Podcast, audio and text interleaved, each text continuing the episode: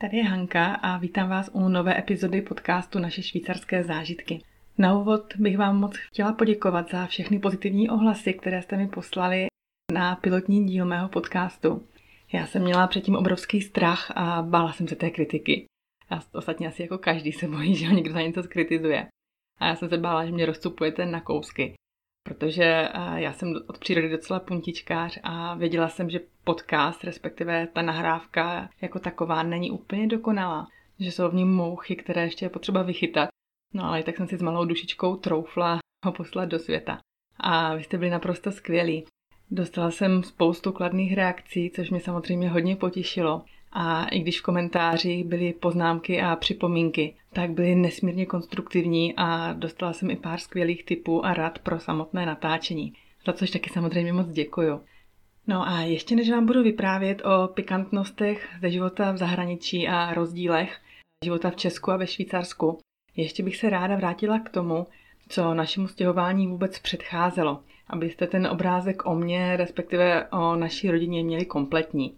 Takže vám budu povídat, jak se to stěhování vůbec celé upeklo.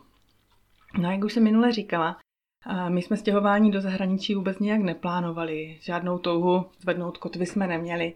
Bydleli jsme v Praze, manžel měl slušnou práci a já jsem byla toho času na rodičovské s naším druhým synem. V tehdejší práci měl manžel, dle jeho slov, skvělého šéfa, se kterým si hodně sednul i lidsky. Ten šéf byl z poloviny Švýcar, ale jinak to byl takový ten klasický expat. Pro ty, co neví, o čem mluvím, no, neví, kdo je expat, tak já to na úvod trochu vysvětlím. A expat je vlastně z anglického, vlastně ještě původně z latinského původu expatriate, tedy člověk, který žije mimo vlastní zemi. V současném kontextu to bývá člověk, který žije a pracuje ve firmě mimo rodnou zemi a je to většinou vysoce postavený, kvalifikovaný specialista na určitou oblast nebo manažer v nějaké korporaci, speciálně vyslaný na práci v zahraničí. No a kromě standardního, no spíš nadstandardního platu čerpá různé výhody, má třeba placený byt, děti třeba mají zaplacené soukromé školy a tak podobně. No a tento člověk pomáhá někde vybudovat třeba novou pobočku a pak se přesouvá na jiný projekt do jiné země. A na třeba té pozici je v dané zemi třeba dva, tři roky a pak se posouvá, stěhuje jinam. No a tenhle ten typ byl vlastně manželův šéf. No a tak se stalo, že mu jednoho dne v Praze končila smlouva a on si našel nový job ve Švýcarsku. To bylo někdy v roce 2000, no v březnu 2014. S manželem zůstali v kontaktu a po čase se mu ten šéf dokonce ozval, že do svého týmu ve Švýcarsku by potřeboval člověka přesně s takovými zkušenostmi, jako má můj manžel. No ale že pozice ještě není nikde vypsaná, nikde inzerovaná, jen jestli by o tom třeba neuvažoval. A tak nasadil manželovi pěkného brouka do hlavy, jakože hodně velikého brouka. Takže to vypadalo u nás tak, že manžel po večerech pořád seděl u počítače a hledal si různé informace o Švýcarsku, jak to tam chodí.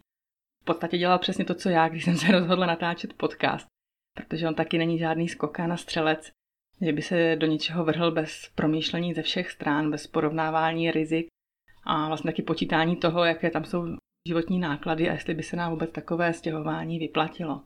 Že později, když byla pozice vypsaná, tady to výběrové řízení oficiálně zahájené, tak bylo jasné, že to žádná pozice pro expata není, že je to klasická pozice bez nějakých nadstandardních výhod. Takže nedostane žádný služební byt, služební auto a další takové věci. A každopádně, když bylo výběrové řízení zahájené, tak můj manžel Petra poslal životopis a dále si zjišťoval různé informace o Švýcarsku. A já se musím přiznat, že v té době jsem nebyla úplně vzorná manželka podporující svého muže.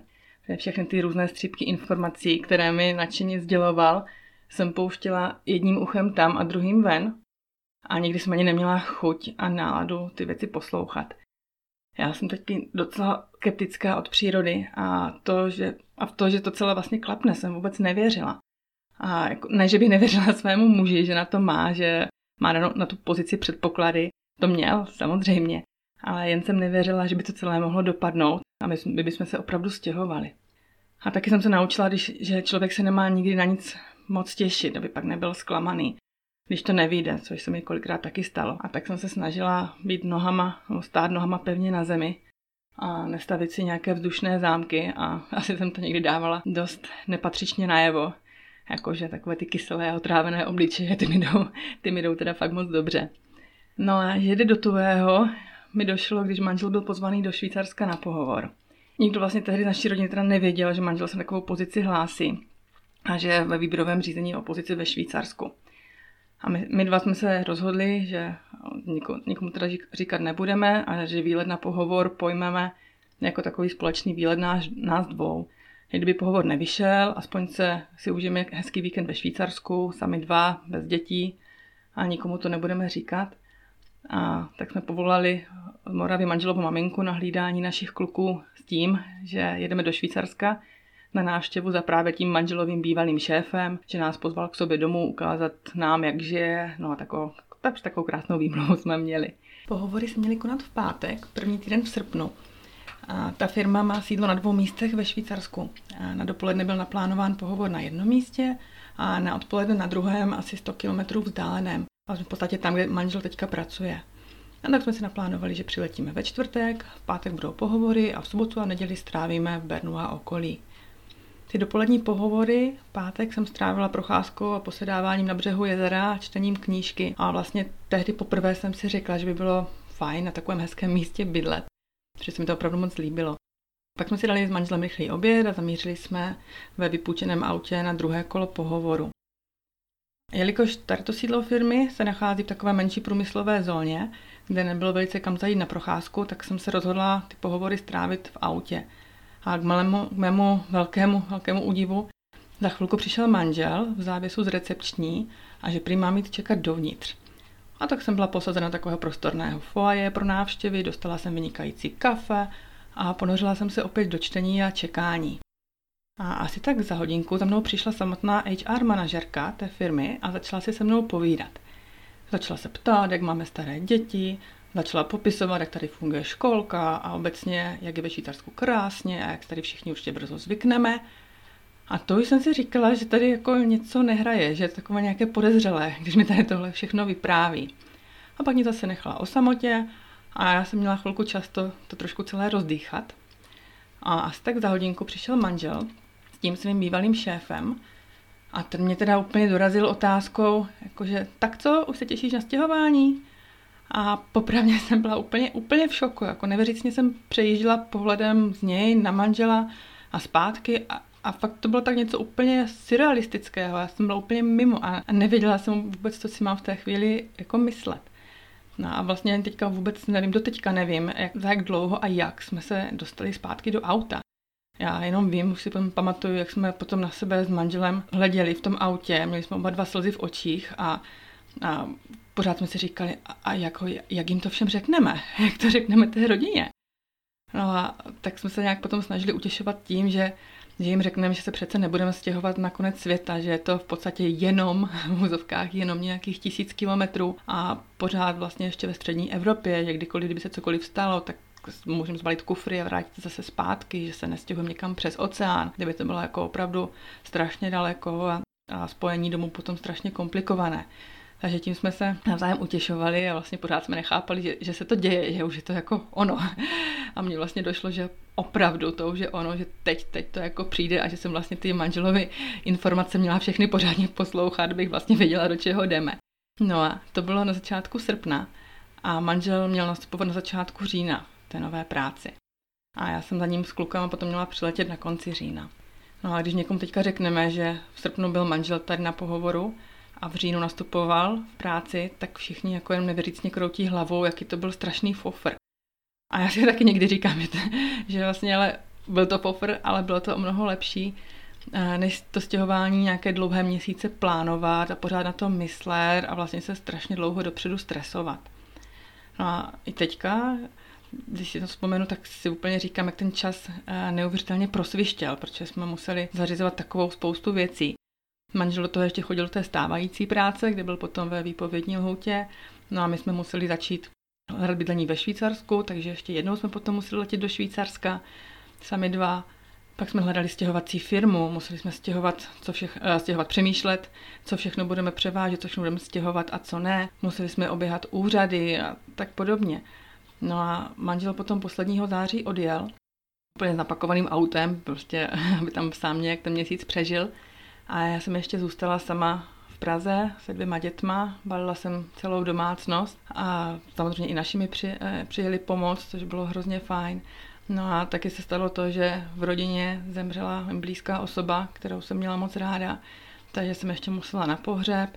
Takže říjen byl takový jako docela, docela stres, který potom vyvrcholil tím, že jsme vlastně do toho Švýcarska málem neodletěli, což je taky taková jako vtipná, pěkná historka, protože toho 31. října jsme dorazili, jsme, teda dorazila já s dvěma klukama na letiště těsně před polednem. A kluci už byli docela unavení, protože ještě chodili po obědě spát a tak už jako trošku prudili. No a já jsem měla sama ruce vyvěšené, protože jsem tahala ten 20-kilový kufr, pražskou MHD, metro, autobus, všechno. A pak jsem zjistila na letišti, že náš let, který měl letět ve tři čtvrtě na dvě do Bazileje, tak byl zrušen. A to byl teda jako opravdu šok.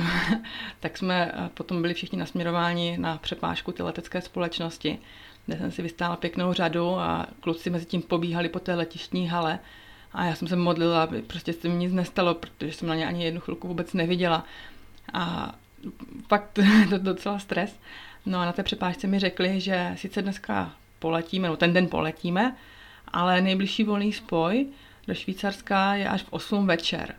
A to ani ne do té Bazileje, kam jsme měli letět původně, ale do Curychu. A potom do Bazileje se budeme muset dopravit vlakem. No, tak jsem si říkala, OK, dobrý, aspoň něco, aspoň ten den poletíme. A jako takovou cenu útěchy jsme dostali eh, poukázky na občerstvení na letišti a tuším, že to bylo nějak 400 korun na osobu nebo tak něco. No a tak jsem měla s klukama strávit 6 hodin na letišti. Jakože jsem se rozhodla, že tam opravdu strávím protože se mi nechtělo uh, vracet se nějak zpátky do centra Prahy s kufrem a tak. Jsem si říkala, že to nějak, nějak přežijeme. Tak jsme si tam dali oběd na účet té letecké společnosti a chvilku jsem s klukama seděla v letišní hale. A mladší Patrik mi dokonce potom usnul na klíně. Starší Dominik, ten se díval na notebooku na pohádky, což jsem si říkala, že naštěstí jsem měla dost rozumu nebo nějaký šestý smysl, že ten notebook se mi nevlezl do kufru a měla sebou, jsem ho s sebou v tašce přes rameno. Takže jsem, a měla jsem dost baterky, takže jsem se díval na pohádky. Pak jsme našli na letišti nějakou dětskou hernu, tak tam si hráli. Pak jsme šli na večeři a nakonec teda jsme se vydali naštěstí v té pasové kontrole bezpečnostní. A to byl taková jedna vtipný moment, že uh, jak jsou ty uh, rámy, tak najednou začaly pípat, když uh, procházel náš mladší syn, tak si představte takové malinkaté drobné dvouleté dítě, krásné blonděté a najednou prochází tím rámem a začne jako pípat. No a tak přišla k němu nějaká uniformovaná policistka a ten pohled, jak prostě šacuje toho dvouletáka, to, to bylo fakt jako straš, strašně komické. No tak jsem si říkala, co asi jako může pašovat takový malý prcek. Tak to bylo tak, takové, takové hezké. No a potom jsme našli ještě další hernu a konečně jsme potom nastoupili do letadla. A ten let potom proběhl naštěstí jako docela v pohodě. Kluci, jak už byli unavení, tak se podřimovali, dostali tuším i nějaké pastelky, omalovánky v letadle, tak to bylo docela fajn. Já jsem si objednala normálně dvou decku vína, protože ten den byl tak strašně náročný a úplně, úplně neskutečný. No a ve 21.10 jsme tehdy přistáli v Curychu.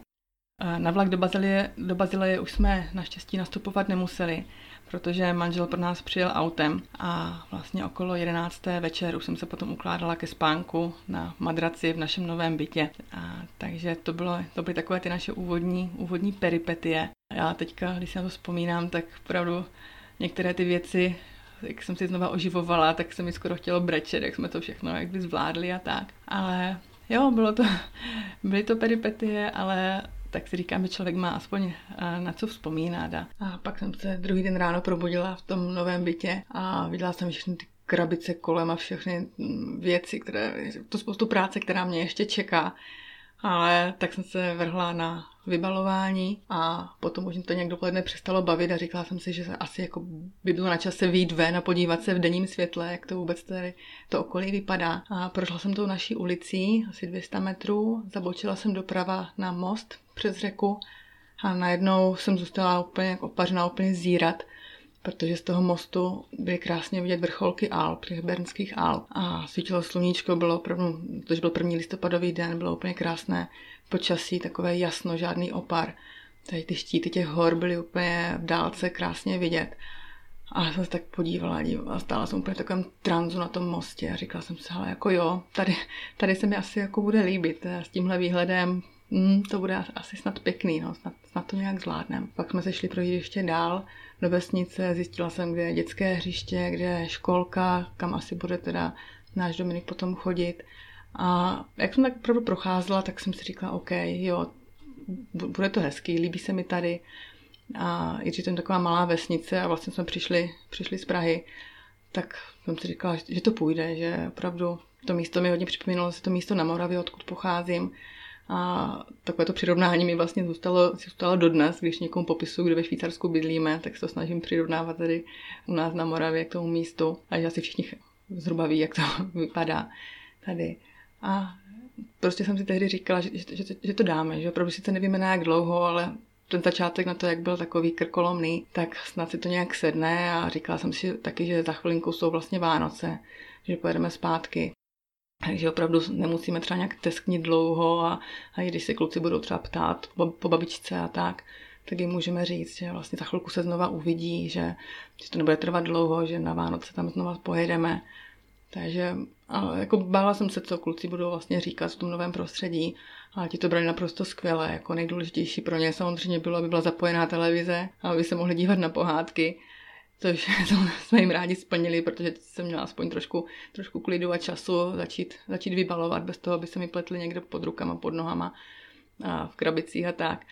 Takže to bylo docela fajn, že jsme strávili celý ten víkend jakž tak vybalováním. A kluci opravdu to nesli, nesli skvěle. A jo, tak tamhle ve stručnosti to, jak, to, jak jsme se stěhovali. A já věřím, že ta chvilka strávená se mnou tomhle podcastu se vám taky líbila. Budu moc ráda, když mi dáte vědět, jak se vám i tato epizoda, epizoda líbila, co by ještě třeba šlo vylepšit, co byste rádi potom ještě dál poslouchali. Jak už jsem zmínila před chvilkou tu školku, tak potom bych se v příštím díle možná ráda dostala k tomu, abych vám trošinku popsala, jak to celé probíhalo, když jsme teda eh, našeho staršího Dominika dávali hned do té švýcarské školky, vlastně bez toho, aby vůbec, vůbec znal Němčinu. Měl šanci nějak se s těmi dětmi dorozumět a vůbec jak potom celá ta školka, celá školka funguje, protože vlastně za pár týdnů budeme, bude do školky naše nejmladší, naše dcera, která se vlastně narodila už ve Švýcarsku a bude to takové už třetí, třetí dežavý a strašně, strašně se na to těším, jak se znova připomenu, jak šel do, škol, do školky poprvé Dominik, potom Patrik a myslím, že určitě z toho se budu dojatá, stejně jako z těch vzpomínek na celé to, na celé to stěhování. Tak jo, já vám strašně moc díky, že jste se mnou vydrželi a těším se s váma u dalšího dílu znova naslyšenou. Mějte se hezky. Ahoj.